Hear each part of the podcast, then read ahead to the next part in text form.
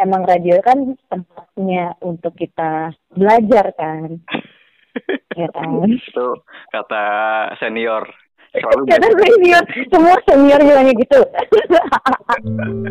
Selamat datang di podcast IDSM, tempat cerita segala rasa. Tak perlu dimengerti karena kadang kita hanya butuh tempat untuk bicara. Jadi, ceritain aja. Halo, ketemu lagi di podcastnya Hadiasa tempat kita bercerita banyak hal di sini, mulai dari kehidupan, profesi, ataupun impian kita. Ya, kali ini uh, Asa punya, bukan punya sih, tapi kedatangan uh, suaranya teman, karena nggak secara langsung bertatap muka. Ada Rere Renita atau Renita Melia ya. Ya, iya. Jadi aku gini. Jadi Rere Renita Melia nih. Renita Melia dong. Oh. Rere Melia. Kalau kalau siaran Rere Melia. Uh. Ya, kalau sehari-hari Renita Melia. Uh, Rere ini uh, seorang penyiar dan kebetulan juga dulu pernah barengan satu uh, satu bendera lah sama Asa ya di hmm. radio yang sama. Um, kita pernah dua siaran kita nggak pernah sih tapi Rere pernah nemenin siaran karena waktu itu ada artis. Artis yang bikin seger banget di mata bang Ava. Seger kan bang? Itu di bawa yang kayak gitu. Seger kan? Ah, ke mana-mana ya Allah. Iya. Satu lagi. Nggak apa kalau kalau kata kalau kata bang Pikir tuh biar biar bikin semangat penyiarnya gitu kan yang merasa terpacu ngeliat aduh akhirnya ada yang seger-seger gitu kan ya. Sudah siaran malam ya tiga perempuan besar-besar badannya besar maksudnya. Badannya besar ya kan. Tinggi-tinggi gitu kan ya. Pada celananya pada pendek-pendek gitu. Mulus banget pokoknya kan jalan hidup waktu itu ya.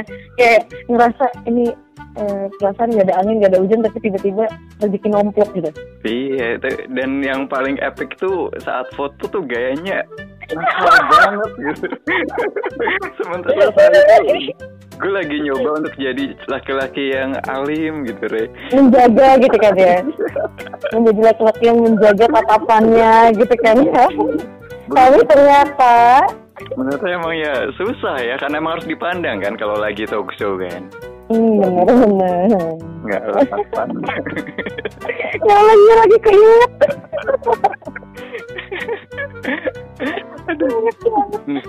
apa kabar ya? Baik, gimana bang Asa kabarnya? Baik, ya. Baik. Masih, Sibuk apa bang? Kenapa? Lagi sibuk apa nih sekarang? Kenapa balik? Enggak, bukan, bukan gue yang podcast gue ini. masih sama tentunya kita masih sama-sama ada di radio punya uh, kegiatan lain juga di radio. Ini juga kayaknya gitu deh. Sekarang tuh Iya, lebih, lebih nyari duit sekarang. Iya, nyari uang, nabung gitu kan ya buat liburan ke Korea sih rencananya. Budi. Tapi kalau Jepang kan bang Asa, nah kalau Rara tetangganya nih Korea, Korea Selatan kan. Korea Utara kali Re. Ini jangan dong, nanti gitu. Takut, sudah nggak ada sinyal di sana, jangan jangan. Ini Rere ini Kita termasuk. Rere ini termasuk mirip mirip mirip gue sebenarnya di dunia radio. Pernah di radio anak muda. Nah betul, Pernah di, di radio anak muda kan? pernah. Eh Pernah. enggak, saya nggak pernah di radio anak muda. Waktu itu saya udah ganti segmen ke radio dangdut. udah gak anak muda. Tapi ngisi ngisi programnya program anak muda. Oh, Iya. Pernah di radio segmen musiknya dangdut. Karena gue juga pernah ada yang Iya. juga. Terus di yang dewasa.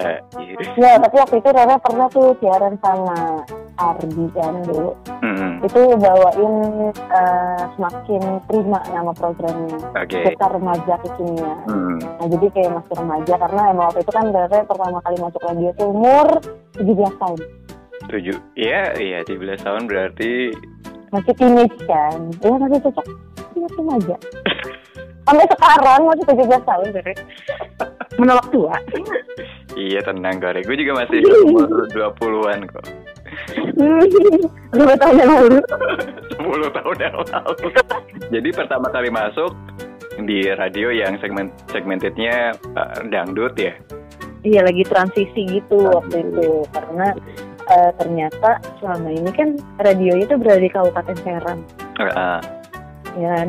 Waktu itu terus kayak kayaknya nggak cocok eh, bukan nggak cocok sih kayaknya kurang pas sih kalau misalnya radionya radio anak muda gitu kan. Ah. nah akhirnya beralih lah dari eh, anak muda ini ke dangdut Hmm. sebenarnya bukan ke dangdut sih tapi ke pop Indonesia Iya, iya. jadi kayak muterin enggak pop juga sih lagu-lagu Indonesia kayak muterin hampir semua lagu genre Indonesia gitu kan ya Segmentednya menengah ke bawah. segmentednya menengah ke bawah gitu Hmm. kan tapi waktu itu Rere tuh sebenarnya nggak pernah kepikiran jadi penyiar bang Rere masuk radio kenapa? Eh, jadi tapi karena nganterin orang? Rere tuh eh, waktu jadi penyiar itu karena waktu itu kan lagi zaman BBM ya kan zamannya Oke. BBM nah Ardi tuh bikin status BBM kalau misalkan lagi butuhin penyiar atau lagi buka kelas penyiar gitu kayaknya sih lagi buka kelas penyiar Hmm. Nah, waktu itu kan katanya juga lagi nungguin eh mau masuk kuliah kan jadi kayak lagi Hmm. nungguin universitas eh apa namanya open recruitment universitas Einstein gitu dong saya bahas aja gimana ya Oke. Ya, pokoknya lagi nungguin eh, informasi pengumuman peng- apa namanya di di univ-univ gitu kan ya, oh, di kampus sambil oh ya udah deh kayaknya nyobain untuk eh, mengasah skill komunikasi di radio. Hmm.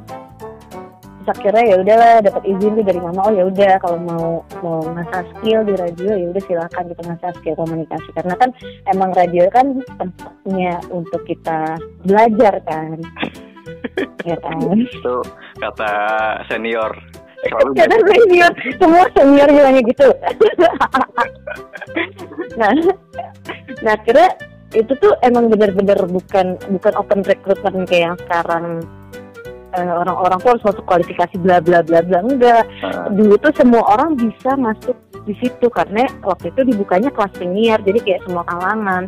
Dari umur berapapun terus juga dari kalangan apa pun tuh ya kita bisa apa namanya kita bisa di sana gitu cuman emang dari banyaknya banyaknya orang yang waktu itu masih bertahan tuh Rere terus ada Hagi deh kalau nggak salah.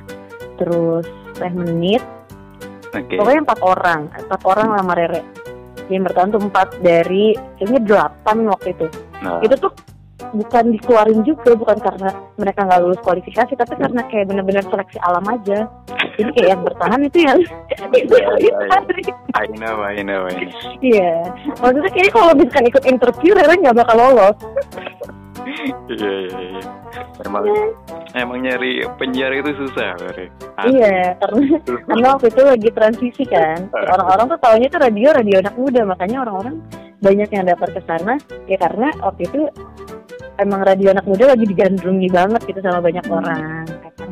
terus pas tahu oh ternyata segmentasinya berubah mungkin orang-orang jadi berubah pikiran kayak ya ya udah deh gitu udah udah deh sini aja gitu kan Oke. Nah, terus waktu itu juga dapat lah jadwal siaran Senin sampai Jumat gitu kalau nggak salah. Tapi masih apa namanya? programnya anak muda itu.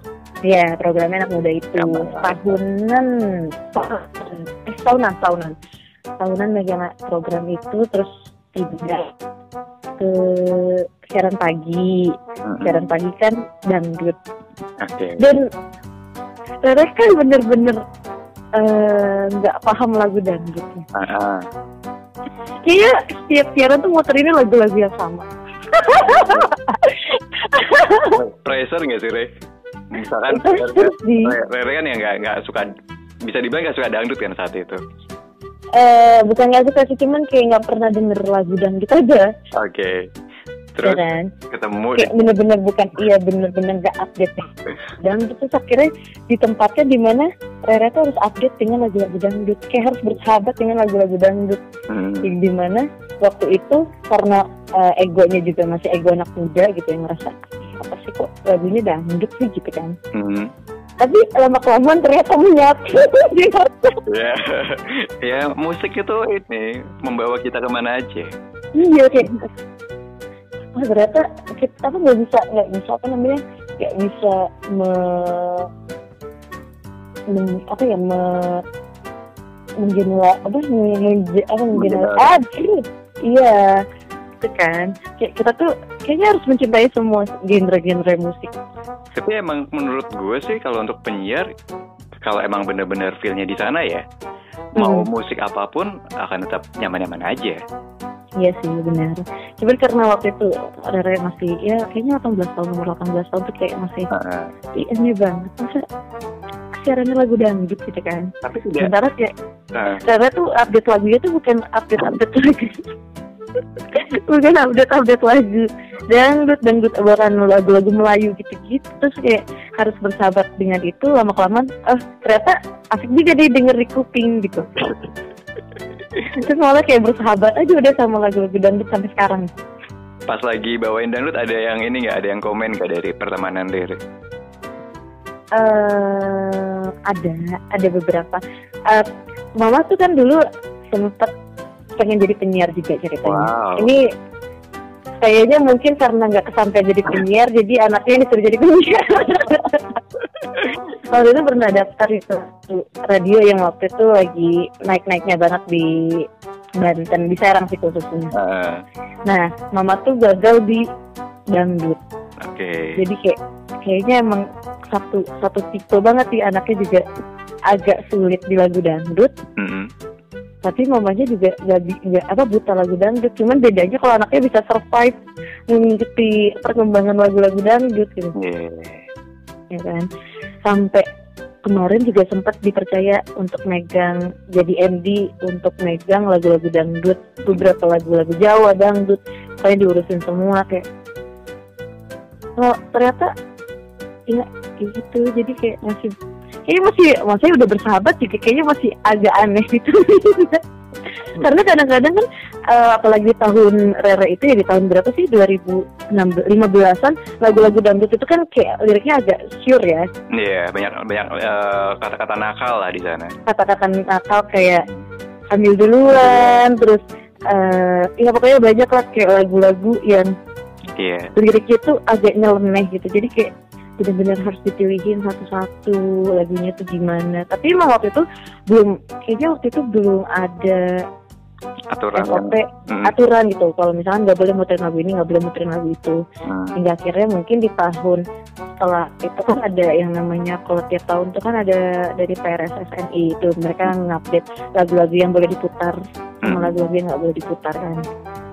Itu tapi have fun. Mereka tuh di sana satu tahun enam bulan. Nah, dan enam satu tahun megang pop enam bulan tuh emang benar-benar megang dangdut.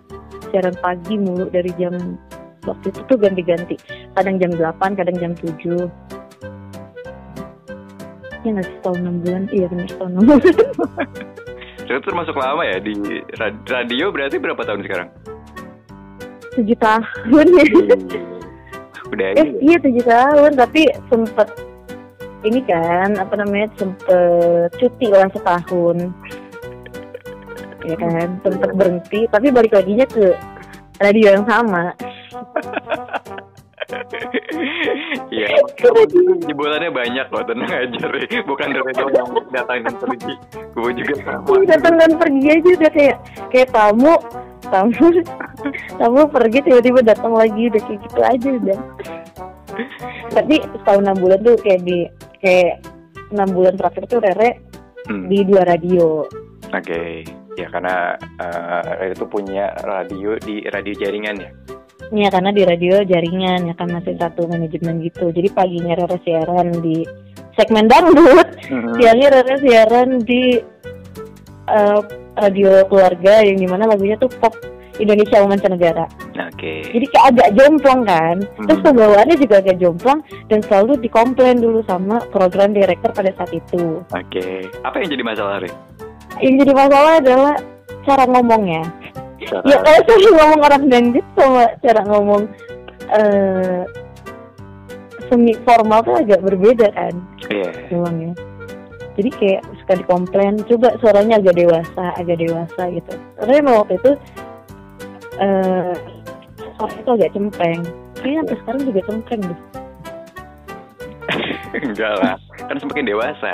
Kalau dulu Iya, semakin tapi nggak cowok bang. Kalau cowok baru semakin lama semakin ngebas kan. Kan masa cewek ngebas, oh cewek jakunan kan enggak. bukan Kan? juga ya. Apa sebutan untuk suara besarnya perempuan? Semakin berat kali ya. Suaranya makin bulat kan. Gue juga ngalamin kayak itu- gitu soalnya kayak Iya. transisi lah intinya kalau dari yang dulunya radio anak muda pindah ke radio dangdut juga itu bahkan yang anak mudanya tuh ngomong bahasa Inggris lagi. Coba coba. Ya sih ya, yang biasanya ngomong gitu tiba-tiba kayak harus ngomong kadang harus mengerti bahasa oh, ngomong, ngomong bahasa bahasa Jawa Serang kadang-kadang juga kayak gitu. Kan kalau ngangkat Rada tuh dari dulu ya paling nggak suka yang namanya ngangkat telepon. Hmm. sementara kalau misalnya eh di mau harus ngangkat telepon kalau misalnya ada yang nelfon kan? Hmm. kayak kalau ada yang request kita harus ngangkat gitu loh Oke. Oh, Rada tuh setiap ada yang nelfon kita sempetin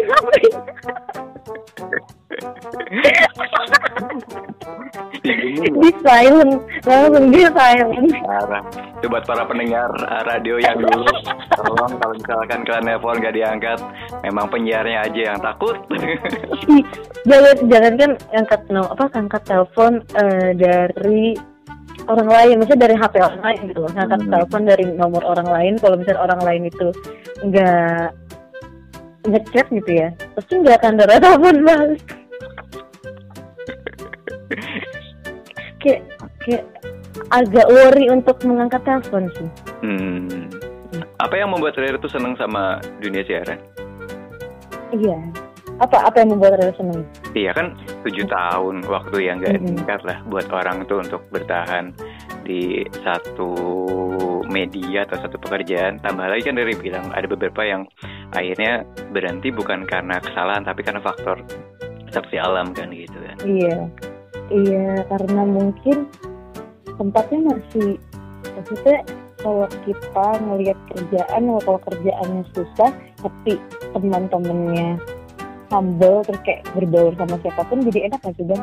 Iya. Nah itu sih yang Rara rasain di sana di manajemen itu gitu. Oke. Iya emang family Betul. banget di sana. Iya family banget, bener-bener kayak bener-bener tagline banget the family radio station kan. Uh family banget. Maksudnya terlepas setiap hari kita kayak suka komplain masalah ih kenapa sih kayak gini, ih kenapa sih kayak gini gitu. Tapi ya tetap di Mengeluh tapi di jalan. mau mau juga gimana tetap dijalani sampai selesai gitu loh. Karena emang di sana tuh eh, nggak tahu sih karena Rada juga belum pernah masuk ke radio lain sih ya bang ya. Oke, iya.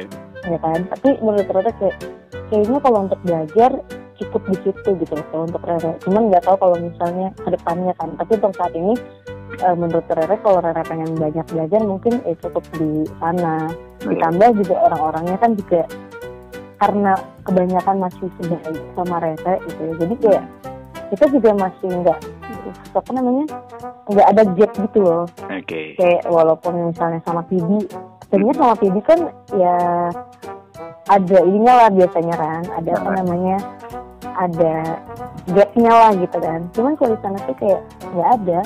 Ya semuanya tuh sama rata aja. Cuman kalau udah kerja ya kita juga harus profesional ngikutin oh PD maunya gini. Oh yaudah kita kita kabulin deh PD maunya begini gitu. Oke. cuman kalau kita bercanda tuh kayak oh ya udah kita kayak kita tuh lupa kita tuh siapa di situ. Gitu iya rada senengin udah bener-bener bener-bener kayak disebut kebun binatang ya kebun binatang gitu.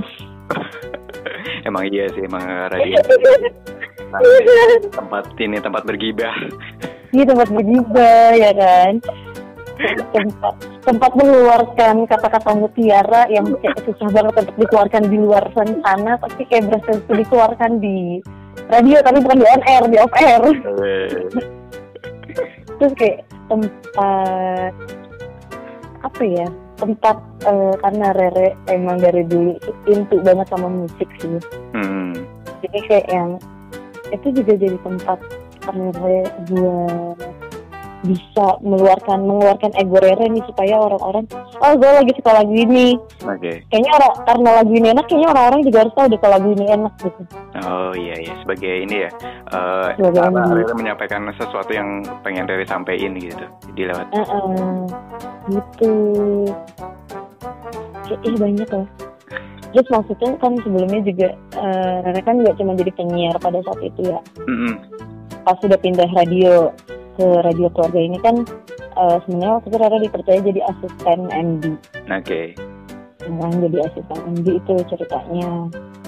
Percaya terus kayak ketemu sama berbagai artis dari yang waktu dulu gue dibilang Nora sama Vidi gue sendiri karena kayak gue excited banget buat ketemu artis atau penyanyi.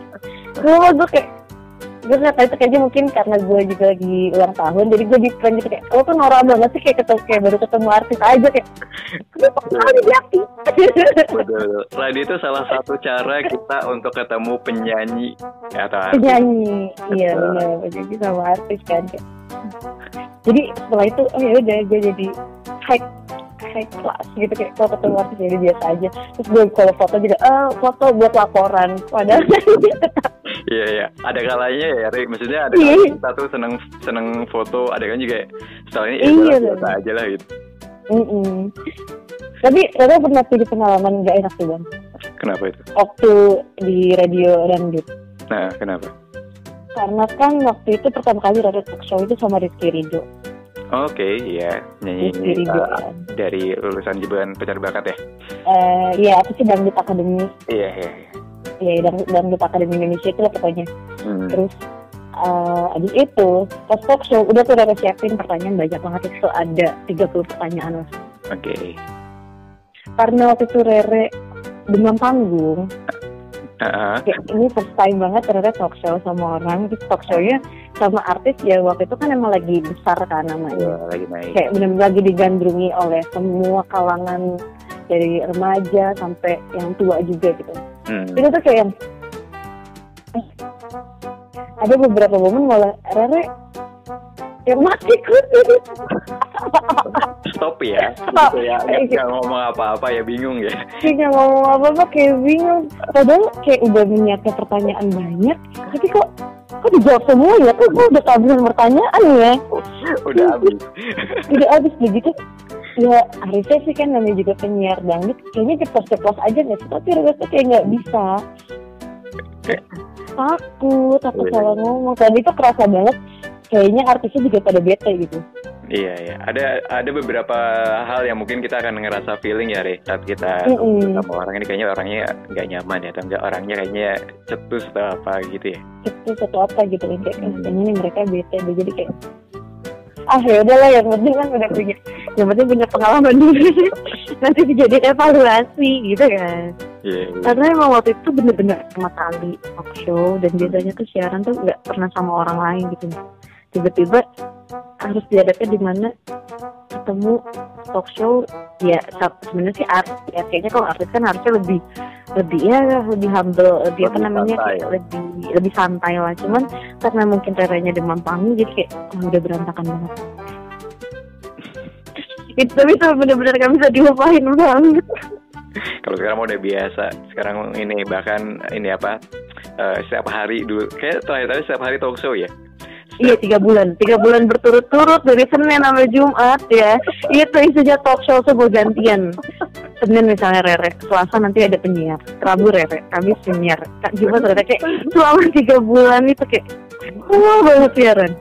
Ya tiba-tiba dari rumah sakit, Hmm. tiba-tiba dari eh, yang pajak ya kan, dari DJP, terus Hmm. dari dinas-dinas instansi lain bahkan kemarin tuh sempet talk show juga sama eh aduh wakil ketua DPRD Kota Serang Oke. ya. itu pertama kali Rere siaran sama pejabat Iya. Maksudnya sama sama anggota DPRD gitu-gitu tuh pertama kalinya Rere ah. Tegangnya sama, Re, sama kayak yang pas pertama. tegangnya sama ya Pak karena karena kan Rere tuh kadang suka pengen naik satu hal tapi takutnya out of out of topic gitu kan jadi kayak sebelum sebelum nanya tuh kadang Rere nanya di off air dulu karena takutnya eh pesannya kalau misalnya nggak nanya di off air tuh takutnya mereka juga belum ada persiapan untuk menjawab itu gitu Iya iya iya. Ada beberapa. ternyata emang emang bukan emang takutnya emang bukan job desknya dia Hmm. kan maksudnya kayak fraksi gitu gitu kan banyak memang ya Hmm. Maksudnya apa sih namanya tuh kayak eh, nomor satu dua tiga gitu apa ya pokoknya itulah kayak punya tupoksinya masing-masing kan mereka Iya. nah terus takutnya kalau misalkan kalau bawain tema ini ini nyambung nggak ke tupoksinya dia gitu Iya iya iya. Jadi jadi kayak lebih ini ya lebih sebenarnya lebih men- menakutkan sih saya takut takut salah ngomong ngomong ya. Apalagi ini ya punya positioning di pemerintah ya. nah iya kayak ketua atau ketua DPRD gitu Rey, akhirnya yang siaran kalau boleh tahu, eh Rere itu kalau misalnya di radio, kalau gue, gue tuh termasuk orang yang sebenarnya lebih cenderung mencintai ngomongnya dibandingkan musiknya. Musiknya senang, tapi lebih seneng ngomongnya gitu. Mm-mm. Kalau termasuk yang lebih senang musiknya atau saat ngomong, lebih seneng musiknya sih ya nggak apa-apa, ya, nggak apa-apa. lebih seneng musiknya Nah, bisa muterin lagu yang kita suka ya, atau Iya. tetap ada rule-nya. kayak bisa mengenalkan lagu-lagu oh Rere ini lagi suka lagu ini nih kayak semua orang tuh harus tahu kalau Rere suka lagu ini gitu Hmm, gitu kayak kayak terus kayak menyampaikan kayak apa ya kan lagu itu salah satu menyampaikan isi hati juga dia ya sih Bang. kayak menyampaikan perasaan apa yang kita sedang rasakan gitu kan itu kan tersalurkan oleh lagu ya bisa kode juga Andre. di eh, enggak dong enggak kode enggak dengerin juga kan orangnya percuma tapi seenggaknya kayak kayak ketika eh, tapi ketika lagunya sedih tuh kayak ikutan ke bawah sedih terus kayak ketika lagunya seneng tuh ke bawah seneng cuman senengnya kalau ngomong di radio itu Hmm. ada juga maksudnya kayak saya juga seneng ngomong di radio karena ketika kita lagi sedih kayak lupa aja gitu loh ketika siaran Oke. gitu nggak sih kayak Iya. Rara pernah dulu waktu sebelum siaran kan punya hamster, ini lucu sih hamster Rara punya hamster tapi hamsternya mati Terus Rara nangis Ah, ah. Nah soalnya matinya gara-gara dimakan kucing kan.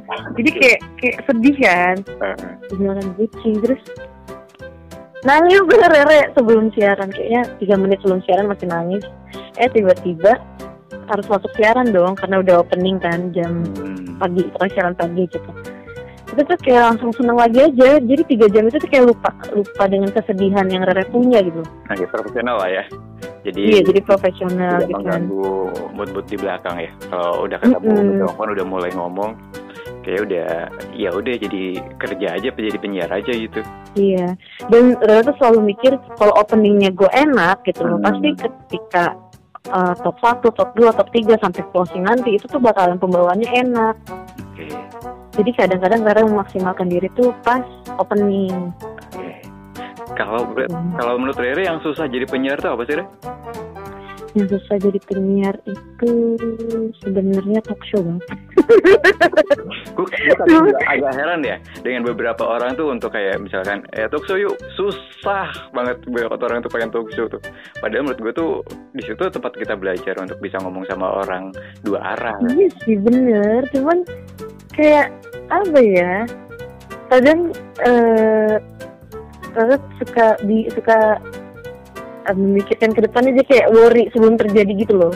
Takutnya eh, ada rasa ketakutan di mana takutnya orang itu nggak nyaman. Hmm. Apalagi kalau misalnya dia ngomongnya udah eh, padat banget kayak iya enggak gitu jawabannya. Kayak semua jawaban mereka tuh dipatahkan dengan jawaban dia iya atau tidak gitu kan. Itu kan banyak ya yang kayak gitu kan. ada. ada lah beberapa entah entah karena memang dianya grogi nggak kira ngomong iya atau enggak gitu kan ya. Atau mood atau mungkin moodnya lagi nggak baik gitu kan. Itu yang gara takut itu takut ketemu sama orang yang mematahkan. Oke. gue juga masih menemukan itu. Jadi tapi gue gue termasuk orang yang karena senang ngobrol jadinya ya dia Mm-mm. tapi sering ada kayak kayak misalkan gue gantiin talk show-nya orang. Eh, ini apa narsum narsumnya jutek judes sih eh ya udah Mm-mm. apa apa tapi pas begitu ini mah ya biasa aja sih menurut gue sih ya. Gitu. iya sih. Tergantung dari mungkin mood harian. Kita nggak ada yang tahu juga tapi maksudnya setelah di radio Rere tahu kalau misalnya oh cara ngejilat orang tuh gini Nah, iya. itu bang kita akan tahu momentum gimana caranya untuk naikin ini. naikin ini orang mood orang gitu loh. Hmm. terus kayak baru ngobrol misalnya nih sekarang tuh Rara ngerasa Rara tuh bukan bisa baca karakter orang ya tapi emang Rara tuh bisa bisa baca eh, personality orang lah dari cara dia ngomong gitu Oke, iya, iya. Karena mungkin selama di radio dan kayak Rara sudah sudah mengetahui eh, beberapa apa atau enggak sudah ketemu sama banyak orang gitu ya banyak orang dengan sifat yang berbeda-beda. Hmm. ya kan? Kayak ketika dihadapkan dengan orang yang sama tuh Rara nggak kaget lagi. Oh orangnya ternyata kayak gini. Oh jadi oh berarti gue harus kayak gini kayak gini kayak gini dan itu tuh ke bawah sampai kuliah bahkan sampai sekarang kerja tuh ke- kayak ke bawah Iya, ada manfaatnya ya, Ri. Maksudnya ada di manfaatnya siaran tuh manfaatnya bukan saat di siaran aja, tapi pas Mm-mm. kita keluar ya. iya ditambah kayak Hmm. eh, kan kalau misalnya penyiar kan kayak curiosity-nya kayak rasa ingin tahunya tuh tinggi banget kan tinggi banget dan itu tuh kayak terjadi ketika sekarang Rara kerja gitu jadi kayak Rara tuh pengen tahu atau enggak Rara tuh pengen ada obrolan sama orang lain tapi yang ada di tema itu aja gitu Oke. Nah, tema itu bisa Rara kembangin ternyata kayak misalnya cuma nanya A ternyata dari A itu bisa sampai Z gitu Hmm. Re- Rere termasuk pendiam atau yang cerewet? tergantung Gue termasuk pendiam kayak semua teman-teman penyiar juga tahu gue tuh orangnya pendiam. Tapi kalau udah siaran tuh berbeda banget sih. Tergantung sih kalau Rere kalau misalnya ketemu sama orang yang ternyata bisa diajak ngobrol ya Rere bakal banyak ngobrol tapi kalau misalnya ketemu sama narsum yang dia diem aja pasti Rere juga bakal diem aja gitu Oke. Pernah dikomplain gak sih, Re? Sama siapa? Eh, pernah lah Kenapa? Em, kenapa itu banyak. Datangin telat. awal-awal awal-awal siaran awal awal-awal siaran. Itu, itu banyak banget. Gue tuh yang terakhir, gue tuh terakhir dikomplain gara-gara eh eh, bukan talk show interview. Ke bawahnya terlalu dalam sama perasaannya. Jadi eh, artis yang gue interview itu eh, curhat Eh, Eh, curhat masalah pribadinya sampai eh, mau nangis lah. Gue di mana sama manajemennya? Bang, parah banget sih bang. Parah banget sampai nangis kayak gitu. Jadi curhat beneran dari hati tuh mah gue gak sengaja Paling rada di komplainnya Komplainnya tuh kayak masalah sih. Kan Iya. Terus kemarin pernah dikomplain gara-gara ini. Waktu itu kan lagi bahas hepatitis. Hmm. Hepatitis Eh hepatitis atau enggak lagi bahas TBC Hmm. Tapi Rere malah ngehnya itu tuh hepatitis Oh, oke Jadi kan waktu kalau TBC itu kan dia bat, apa sih namanya dari batuk ya? batuk Kalau hepatitis kan dia liver kan. Jauh kan. ya, Dan itu baru terjadi baru terjadi tahun ini bang. Oke, oke. Nah, kalau menurut Rere, Rere kan udah tujuh tahun nih, Re. Mm-mm. Radio dulu sama radio sekarang, apa bedanya? Banyak sih bedanya bang. Kalau misalkan tahun lalu, eh, eh, tahun sebelumnya kita ininya saingannya cuma sama cuma sama radio ya nggak sih? Oke, iya. Tapi kalau misalkan tahun sekarang ini kan saingannya kita banyak. Uh. Spotify sekarang. Spotify, lalu juga di Spotify juga bisa masukin podcast, sama aja Iya. kayak kita lagi dengerin orang siaran juga gitu kan. YouTube. Terus sekarang YouTube ya pokoknya di di digital sekarang ini nih, di zaman digital ini emang radio tuh harus push dirinya lebih ini lagi Hmm. apa namanya harus lebih mempush diri lagi gitu Tapi kan ada streaming, Re. nah streaming gitu kan maksudnya kayak streaming, streaming itu udah lama. tapi maksudnya zaman radio dulu. radio streaming juga udah ada bang Ya, radio streaming dari zaman dulu udah ada. Dari Iya. tahun 2008 kayaknya udah ada deh. Cuman main di dia streaming. kan waktu itu kayak cuman radio-radio ini doang kan radio-radio apa sih namanya kayak radio-radio sekolah gitu, Hmm. gitu kan kayak perkumpulan radio amatir gitu-gitu kan Oke. Jadi kan kalau kalau misalnya sekarang ini semua orang bisa dipermudah Hmm. dengan gadget gitu, terus kayak orang-orang juga udah eh, agak sulit sih. Maksudnya kayak susah juga untuk mendengarkan radio nggak sih bang? Lo masih dengerin radio nggak? Gue iya. Masih kalau disuruh ngontrol re. ngontrol radio sendiri ada suaranya atau enggak Sama cek area apa cek jangkauan. Gue masih masih ngontrol tuh cek jangkauan. Mm. soalnya gue gue pribadi kalau dengerin radio itu paling di jalan Iya betul betul. Dan itu karena di mobil kan hampir rata-rata kan. iya karena di mobil tapi sisanya tuh kayak jarang Betul. paling ngedengerin radio radio radio Jakarta itu juga untuk apa sih namanya salah satu rekomendasi siaran juga gitu kan. Karena masih karena kan sekarang saya ini ngisi satu program di mana ini program lama tapi dihidupkan kembali. Cuman dengan dengan gaya baru gitu loh. Dan daerah tuh masih masih abu-abu gitu belum nemu eh, yang pas buat siarannya biar enak gitu. Hmm. karena Rara ngerasa kok siarannya gini ya? Kayaknya enggak deh terus dievaluasi lagi minggu depan terus kalau ngerasa minggu depan eh, kayaknya kurang deh. Terus akhirnya eh, minggu depan di ini lagi gitu. Rara sampai sekarang kayak masih ngerasa sekarang ini kayaknya masih harus, harus ada yang diperbaiki gitu. Jadi namanya juga penyiar kali kan ya. Iya. kayak kita ngerasa ah, kita nih punya program ini gimana ya caranya supaya kita siaran enak orang-orang juga enak ngedengerinnya terus biar timingnya juga pas gitu Iya betul. Ya, jadi iya emang kan kita sebagai ini uh, orang apa orang Ujung- terdepan. Mm-mm. iya Ujung tombak. ujung tombak radio Mm-mm. penyiar kan penyiar adalah ujung tombak radio di mana radio akan mengalami kesuksesan yang besar kalau misalnya penyiarnya juga membawakannya dengan baik kan? Iya iya. itu apa sih namanya? Itu template banget. Tuh ada. Re, gue tuh termasuk orang yang nggak pernah eh kayaknya gue nggak pernah masuk seleksi dia maksudnya nggak pernah ikutan seleksi. Tapi gue ngerasain gimana susahnya masuk ke radio di zaman dulu gimana Eh, kalau menurut Rere masuk radio di sekarang jauh lebih mudah atau jauh lebih susah? Jauh lebih tapi tapi nyerapnya Apa susah loh. Nyari penyiar susah loh bang. Iya. Ini ini tuh narikin penyiar lama ya tolong. Sebenarnya ada ada aja yang mau jadi penyiar cuman kayak yang karena mungkin mereka merasanya prosesnya agak lama gitu ya kalau di radio kan Hmm. jadi kayak oh kayaknya ada sesuatu yang lebih besar di depannya ya akhirnya oh yaudah gue mau yang lebih besar di depan gue gitu. Oke, Oke, sekarang tuh lebih mudah. Kalau dulu bener-bener tes, tes voice. sekarang tuh lebih lebih mudah karena emang sekarang udah ada aplikasinya nggak sih bang? Kayak aplikasi buat nyari loker ya kan?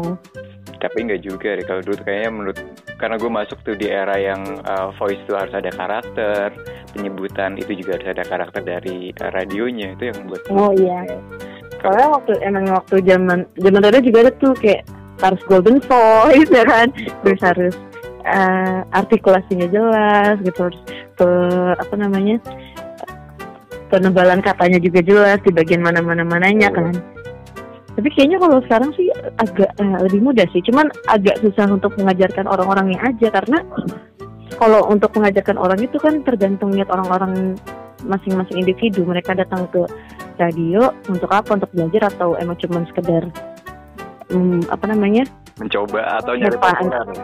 iya fun doang gitu Hmm. Tapi tapi gua- emang maksudnya kalau dari radio juga banyak kan orang-orang yang sukses gitu di bidang di bidang siaran di bidang on air off air gitu kan iya iya di bisnis juga banyak loh. di sebenarnya. bisnis juga banyak ada yang jadi PNS juga kan bang ya Ada kan teman kita. ada iya lawan kita kan jadi PNS ya kan yang jadi MC kondang Oh iya dari MC Kondang. banyak loh. ada yang bikin buku ya kan? Banyak loh sebenarnya. Ada ada yang jadi guru Iya, ada yang youtuber kan. Oh, bener. YouTube-nya Ada udah yang nggak ada ada update-update tuh. iya yang suka ngeprank-ngeprank orang itu kan youtubernya itu sih kayak kayak ketika lo masuk radio kalau emang lo suka di radio dan lo mengasah skill di radio pasti di radio tuh lo bakal jadi seseorang gitu loh Eh, Iya sih Iya, tergantung sebenarnya tergantung dari kita mau ngarahin ke mana sih, sama uh, senangnya kita di mana. Menurut gue sih gitu sih. Iya sih. Karena kalau sekarang kayaknya cuman orang tuh berpikir ya udah radio itu adalah jembatan gitu tuh. Iya sih. Jadi apa sih namanya bantu batu loncatan untuk ke jenjang selanjutnya. Tapi emang iya kan? Betul, iya. Makanya Iya, kenapa kan? bilang tempat uh, Rere sekarang yang family family itu selalu channelnya bilang gitu kan. Jadikan Hmm. tempat ini tempat untuk belajar, cari tahu semuanya. Di sini Iya, bukan iya. untuk Ini kan ada cari kerja. Tapi untuk mengambil mengambil banyak pembelajaran, Iya kan. ya kan? Hmm. Cara memanage orang seperti apa gitu. Mungkin cara cara kita mengetahui sifat orang dari penyiar-penyiar aja udah kelihatan kalau misalnya sifatnya ini berbeda-beda itu kita bisa manage mereka kalau misalnya kita bisa manage mereka ya kita hebat gitu Betul, apalagi kalau radio swasta hampir rata-rata punya jenjang kan, yang masih bertahan lah gitu. Jadi ada Mm-mm. uh, tambahan positioning atau enggak dinaikin posisinya ke atas. Kita semakin belajar. nah itu Hmm. jadi kayak banyak iya kita tahu kan jadi general manager Bisa Re, bertahan aja di sana Re. Bisa, hehehe bisa Re. kayaknya enggak nih Bang. ya itu gue harus butuh waktu berapa puluh tahun lagi ya kira-kira ya ada pensiunnya nggak sih bang kalau misalnya di radio Gem, penyiar ada. Kalau kalau yang kalau yang general manager kita emang ada? Kalau penyiar sih kayaknya ada karena ada batasan ini kan usia kan. Dan juga kayaknya suara kita akan ya makin lama makin ini ya nggak tahu sih. Mungkin akan beda Nggak tempat. sih. Soalnya kalau kita lihat satu penyiar eh satu penyiar dangdut yang di sebelah satunya si satu manajemen, kayaknya dia masih siaran aja. Terus sekarang umurnya tuh udah lima puluhan. Iya. Iya, dia lebih tua, lebih tua dia daripada Mama Rere soalnya. Lima puluh, lima puluh berapa ya gitu. Baru kemarin ulang tahun. Dia masih semangat banget siaran, bahkan siaran siaran yang gak ada jamnya juga dia Nah, hajar-hajar aja. nah, itu karena senang, Re. Iya itu kalau udah senang, senang banget sama radio gitu kan. Re, gue juga termasuk yang senang gitu, senang siaran. Gitu. Iya, kalau nggak senang siaran tujuh tahun kayaknya nggak bisa nyampe tujuh tahun nih. Re, Kalau Rere masuk kan di dangdut nih pertamanya. Hmm, Pendengar gimana, Re? Banyak kan? pendengar banyak, maksudnya kayak kalau Rere kan mantau pendengar itu dari SMS ya. Dulu kan lagi masih zaman zaman SMS tuh 2015 itu. Dan itu kayak SMS tuh nyampe 40 50 setiap harinya kalau sekarang pagi. Kalau sekarang itu orang-orang lebih ke telepon. telepon masih ramai. Eh, telepon rame banget sih kalau di radio sebelah. Tapi kalau untuk Kenapa? kalau untuk Kenapa di sebelah sih? Emang dia kepotong. Iya kan dipotong sama ini bang. Ya dipotong sama tembok gitu kan. Sebelah dong jadinya dong Ya kan? Di pintu sebelah. Jadi kalau misalkan talk show tuh enak. Kalau talk show mereka suka kaget kok Beda waktunya cuman nggak ada beda waktunya. Jadi jam 9 ke 10 Jam 10 ke 11 Kayak mereka bingung ini estimasi waktunya gimana? Pas mereka tahu ternyata cuma sebelahan. Iya, iya, iya. ya geser dong. Geser 5 Enggak. 5 langkah lah. Iya, Nggak nyampe malah. Sampingan ya. Iya, oh, tapi kalau misalkan radio dangdut yang radio dangdut itu sekarang tuh banyak masih banyak ya. Telepon WhatsApp. Karena kan sekarang kita udah beralih ke WhatsApp ya. Itu tuh masih banyak yang ini sih. Kalau yang masih banyak yang kalau yang di luar dangdut menurut Rere? Kalau karena Rere sekarang sudah tidak megang program interaksi ya? biasa, iya program interaksi interaktif, Hmm. Ya. jadi eh Rere kurang tahu. Tapi kalau Rere lihat chat-chat, maksudnya kayak lihat WA aja sih, dia masih banyak. Apalagi ada kan salah satu pendengar setia yang harmoni dari zaman dulu. Aduh. Ada sih, ya kan? Iya, iya, iya. Itu masih, masih sampai sekarang masih Oh, sering. masih Masih, masih. luar biasa. Iya, iya, iya. Sampai dia sekarang yang mengingatkan penyiarnya untuk jadwal siaran. Jadi kalau misalnya nih, eh, Rere buka WA, ya buka WA radio. Jadi udah ngechat tuh kayak nanti jam 8 ada 20 hits kan. Oke. Jadi dia yang ngingetin Rere. Berarti masih ada lah ya pendengarnya ya kalau misalkan ditanya radio itu masih ada pendengarnya nggak sih? Bisa dijawab nggak? masih Masih. masih lah Oke. cuman mungkin eh, apa ya kita harus banyak survive dan masih harus banyak eh, sesuatu yang baru aja di radio supaya radio ini nggak bosan didengerin gitu. Punya pengalaman gak Re sama pendengar? Cerita-cerita cerita punya atau ada yang pernah nembak? Oh enggak kalau nembak mah udah kalau bang Asak kayaknya mungkin pernah ya. Kalau Rara sih nggak pernah ya. Jadi kalau misalnya dulu Rara pernah bukan berantem sih. Jadi waktu itu Rara kan siarannya masih berantakan. Lah terus akhirnya dikomplain sama si pendengar ini. Oke. Beneran. eh ternyata lama kelamaan dia kan salah satu pendengar fans setianya ini siapa? Bang Revan. Wah gue juga kena dong kalau gitu. Iya benar kan bang? Ya makanya itu itu kan dulu sering bilang ih eh, siaran apa kayak siarannya jelek lah inilah itulah gitu. Hmm, eh tapi lama kelamaan pas eh, cabut tuh kan penyiar kesayangan dia dia tapi tetap masih dengerin. Nah, habis itu waktu ulang tahun harmoni ternyata dia datang ke radio. Ngajak Rere beli es krim. Jadi tiba-tiba jadi best friend.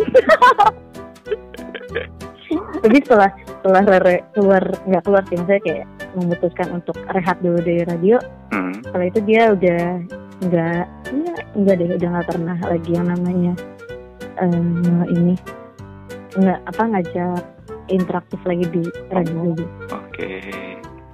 Soalnya kan dia ininya Bang Revan kan fans Revan Silisius gitu kan Revan Walkers karena gue pernah ngerasain di apa Iya tuh yang McD gimana bang? Kayak gue gue merasa gue merasa gue me- eh, kenyang aja kalau lo tiba-tiba dibawain makanan. kenapa? Gue gue kan juga kena cipratan-cipratan makanannya kan. Gue satunya kan McD itu tuh yang burger itu tuh gue masih ingat banget tuh burger apa ya? Tiba-tiba ada Gojek yang dateng. Masih ada kayak gitu gak deh Iya, nggak ada. Butuh nih kayaknya kalau di sana apa dia pindah ke sana? Enggak. Apa makanannya pindah ke sana? enggak ada Oh, enggak. Kirain makanannya pindah ke sana. Ingat banget tuh McD. Iya, McD Hawk Band ya, Re, ya. Hokben, pokoknya kayak kecipratan aja lah kalau misalkan ada makanan datang. Soalnya kan datangnya dari sore ya bang ya. Kayak Datangnya tuh dari sore. Makanannya juga. Hmm, bang, bang Asa luar biasa sekali. Itu tuh kayak hampir tiap minggu. Pasti. Oh iya, kenapa ngomongin gue, Re? iya, iya. Masih mancing-mancing. Itu pasti tuh ada yang datang. Sembilan-sembilan martabak tuh ada tuh pasti biasanya. Memang. Hmm. ke ulang tahun gue dulu pernah ya. ya kan Apa lagi tuh? sampai dia tahu ulang tahun ya bang Facebook kali. Kayaknya Eh? Facebook kali. Oh tapi agak menyebalkan Kan kita kalau siaran update kan ngetagin medsos kita kan? iya tapi tapi nggak apa-apa sih Nggak selagi makanan yang nggak diracunin kan Enggak. Cuman gue beban saat itu. Oh, udahlah, jangan kenapa gue yang curhat ini. Gim- gimana cerita Ketemu pendengar yang unik selain yang fansnya itu ada lagi? Kenapa ketemu pendengar yang unik lah gitu tuh. kayaknya kalau pas pindah ke radio keluarga Udah berubah. jarang sih ya udah berubah gitu Nah, tapi kalau misalnya kemarin waktu ulang tahun lima tuh ya. jadi kan ceritanya yang MC Mbak Riza Hmm. tapi orang-orang nyebutnya Raya padahal padahal udah nggak di padahal padahal udah nggak diterima dan itu udah lama banget nggak di sana kan kayak udah berapa ya 2017 2017 lah berarti. Jadi 2017 tuh udah nggak di sana kan.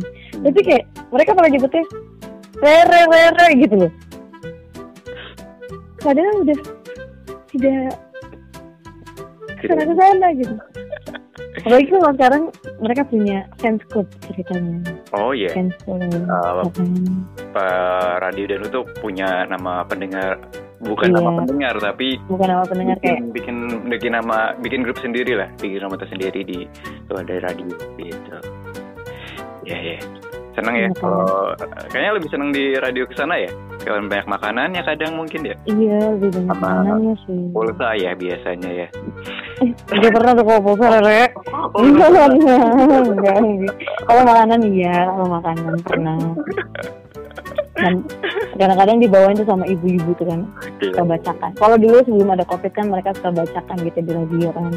Kayak ada acara karaoke, mereka juga suka bawa makanan gitu-gitu. Jadi kayak eh kerasa lah. Tapi karena waktu ada covid ini kan kita nggak boleh berkumpul, ya kan. Jadi kayak kita berhentikan dulu tuh apa acara-acara karaoke karaoke kayak gitu. Sampai sekarang sih belum jalan lagi. Gue pengen tahu nih suka dukanya jadi penyiar di radio Suka dukanya dulu kali ya. boleh Dukanya tuh ya jangan berharap bakal dapat penghasilan besar karena di sana tuh emang nggak bakal dapat penghasilan besar gitu. hmm. Gue tuh pernah di radio selama setahun itu dibayar cuma seratus ribu ya ya ya selama satu tahun. Karena waktu itu gue juga merasa siaran gue masih belum bagus, jadi akhirnya gue masih training kan jatuhnya. oke Jadi gue merasa ah, gue belum ada ini nih untuk menjual nama gue Ah, supaya dapet fee yang sama kayak penyiar-penyiar lainnya gitu. oke Jadi kayak ngerasa eh gue masih belum pantas untuk dapetin hal itu. Nah itu selama setahun tuh gue gue dapet gaji seratus ribu. Waduh, buat bensin aja habis, Rek. itu bensin sehari juga habis banyak. Tapi karena mungkin waktu itu orang-orangnya juga Nyaman ya. iya nyaman bikin nyaman gitu. Jadi kayak nggak nggak masalah. Terus ditambah kalau misalnya kadang atasan kita tuh mau mau ini itu gitu maksudnya kayak banyak maunya cuman sementara kita juga masih terbatas sih. Hmm. itu masih kenapa tuh dukanya sih Nah, salah satu dukanya sih kan. Cuman kalau nggak dipus kayak gitu kayaknya ngerasa malah bakal stuck di situ aja nggak sih bang?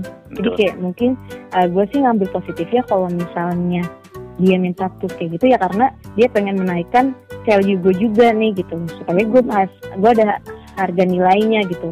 Hingga akhirnya nanti kalau di pusat ketika gue mungkin minta naikin gaji ya karena emang udah udah terini gitu loh. Jadi kayak Eh, orang pusat juga berani gitu kan. Kalau sukanya banyak karena harum ha- radio keluarga ini karena radio radio ini tuh kayak bener-bener ngasih kekeluargaan banget. Kayak dulu tuh sering banget kayak kita liburan bareng sampai nginep di rumah-rumah penyiar ya kan? Kayak nginep di apa sih dulu tuh? Nginep di rumahnya Angga di rumahnya Bahagi di Pandeglang gitu Iya. kan? Nah, bacakan bareng-bareng terus kayak main ke mana aja gitu kan? Kayak traveling traveling ke mana pun gitu.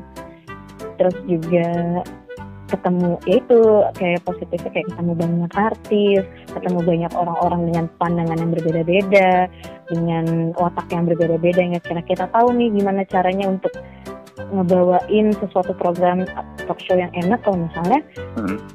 orangnya ternyata begini begini begini gitu jadi kita bisa menganalisi menganalisa orang itu ya kira oh gue tahu nih cara pembawaan yang pas untuk mereka supaya mereka juga nyaman ngobrol sama kita dan kadang gue seneng kalau misalnya ketika gue talk show sama orang nah orang itu tuh ngerangkul kayak ngasih ngasih ngerangkul gitu loh ngerti gak sih bang kayak Betul. fotonya tuh ngerangkul ngerangkul pundak gitu itu kayak yang gue ngerasa oh berarti gue talk show berhasil Jadi berhasil lu dari rangkulan ya.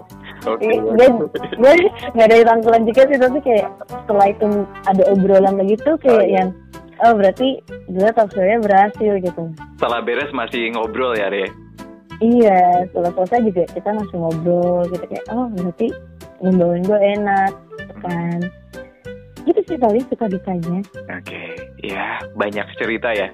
Sama Iya. kalau misalkan karena Rere masih karena kita juga sama-sama pernah di eh, tempat yang sama, kayaknya tempat yang satu ini yang family ini satu-satunya yang masih tiap tahun kita ketemu ya Ria. Iya benar, kita masih tetap reunian gitu kan ya. Pandemi Walaupun awal berapa tahun sih dua tahun ya. Tapi kan demi Zoom kita. Oh iya via Zoom benar. Kayak yang apa kita masih untuk apa silaturahmi itu masih masih jalan gitu. Iya. Bahkan maksudnya nggak cuma sama ex penyiarnya aja, kadang kan kita juga beberapa kali ngajakin penyiarnya juga biar bisa berbaur sama ex-nya juga gitu kan. Karena gue juga sama Rere ini beda angkatan, jauh lagi. Jauh banget Tiba-tiba gue Jauh banget. dan gue ngerasa itu, oh ya udah berarti di sini enak lah karena kita masih bisa kumpul bareng setiap, setiap hampir setiap setahun sekali lah minimal kayaknya. Mm. Setahun dua kali sih eh, puasa sama tahun baru. Kayaknya udah hampir rutin tuh dulu tuh. Oh iya. Tapi sekarang karena karena udah pada kayak punya kehidupan masing-masing juga ya bang ya, udah punya Ah. keluarga masing-masing kan, jadi ya setahun sekali itu udah udah paling alhamdulillah, wa syukurillah banget lah bang. Ah, Kan. Lagi jauh banget orang, maksudnya kayak ada beberapa orang yang jauh juga, hmm. eh, apa namanya sekarang tempat kerjanya. Eh, hal yang menyenangkan di radio itu saat kita ketemu orang yang ngerasa kita tuh ada gunanya ya gitu. Iya bener tuh. Salah Ya, satunya kita merasa di kalau orang kan ngerasanya dimanfaatin ya bang ya. Tapi Ah. kalau kalau orang lain itu kayak ngerasa oh gue merasa gue ini berguna gitu. Hmm, selain memberikan informasi, ada beberapa orang yang nyaman akhirnya memberikan makanan buat kita. Re. Ya benar. Jadi udah happy me, happy tummy gitu kan ya. Kayak perutnya senang, hatinya senang, Iya, aduh. kantongnya senang karena kan nggak ngeluarin uang buat makan kan. yang penting jaga perasaan aja lah. Nah, eh. Ya sudah, sehat-sehat Oke, selalu. thank you, Bang. Sehat nanti juga. kita ngobrol-ngobrol lagi ya, jangan waktu ya. Iya. Terima kasih Reda. Yuk.